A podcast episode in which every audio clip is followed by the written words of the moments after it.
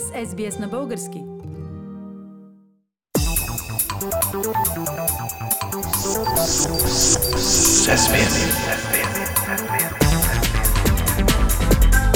Акценти на седмицата. Пламен изтече седмица, откакто Българската социалистическа партия получи третия мандат и започна опити за съставяне на правителство. Какъв е резултатът до сега? Резултатът е нула, Фили. Но това смятам не е изненада за никого от нашите слушатели. Точно този вариант миналия петък с теб коментирахме като най-вероятен за развитие на ситуацията. А поне не обявили БСП името на евентуалния премьер като основа за диалог? Не. Когато мандата беше в партия Има такъв народ, социалистите настояваха да знаят състава на бъдещия кабинет, преди да обсъждат подкрепата си за него. Но сега, когато топката е от тях, те самите не обявяват нищо. А има ли вече консултации с трите тъй наречени партии на промяната, които са най-вероятни партньори на БСП за евентуалното бъдещо управление? Не, Фили, поне официално разговори няма. И изглежда по-скоро изобщо няма да има. Защо мислиш така? Защото и трите други партии, има такъв народ, Демократична България и Изправи се ние идваме, вече заявиха, че кабинет с мандата на Българската социалистическа партия няма да подкрепят и в техен кабинет няма да участват. А знае ли се какви са мотивите на тези три партии за отказа? От е, има такъв народ казаха, че няма да подкрепят за третия мандат някой, който не подкрепи самите тях за първия. В Демократична България май отначало не се разбраха за единна позиция. Според Христо Иванов, е, Демократична България може да подкрепи кабинет с мандата на БСП, ако и другите два партии, тази на Слави Трифонов и Майя Манолова, сторят същото. Съпредседателя на коалицията Атанас Атанасов обаче каза, че като дясна формация Демократична България правителство с мандат на нереформирани комунисти няма да подкрепи. А после отново Христо Иванов уточни, че тъй като никой от другите партии не подкрепя БСП, то и Демократична България няма да я подкрепи. А какво казват от партията на Майя Манолова? Те като че ли идейно са най-близки с БСП?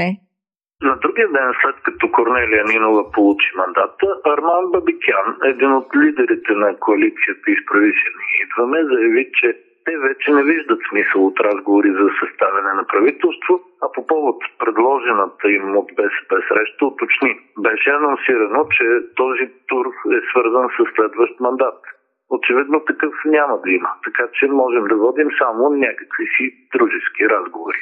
Добре, Пламен, но след като е ясно, че мандатът няма да се реализира, защо БСП не го върнаха, а чакат цяла седмица? Това крайния срок ли е по Конституция? Конституцията предвижда седмица за консултации и ако стане ясно, че правителство няма да се реализира, мандатът трябва да се върне на седмия ден. Това обаче се отнася само до първите два мандата. За третия конкретен предвиден срок няма. Тогава това означава ли, че Корнелия Нинова може да държи мандата безкрайно, образно казано? А, тук мненията се разделят. Едни смятат, че към третия мандат трябва да се прилагат същите правила, които въжат за първите два.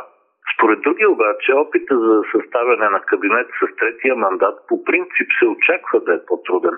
Затова времето за него може да се удължи. Но никой не казва с колко може да се удължи, а всички говорят за някакъв разумен срок.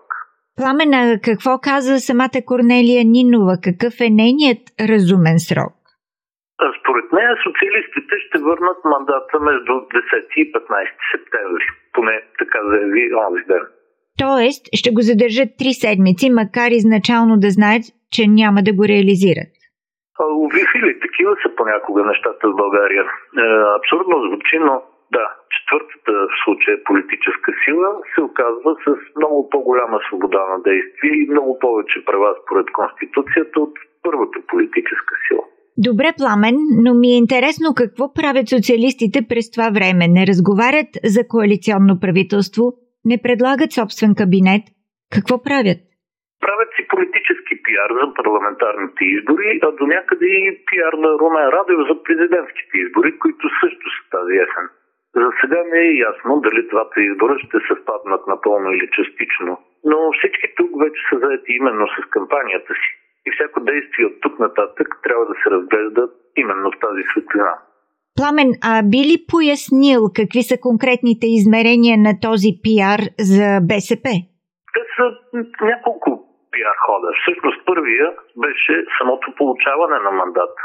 По този начин Румен Радев леко помогна на Корнелия Нинова да върне доверието на отчаяния си електорат. В замяна самия Радев очаква подкрепа от БСП на президентския лоб, съответно.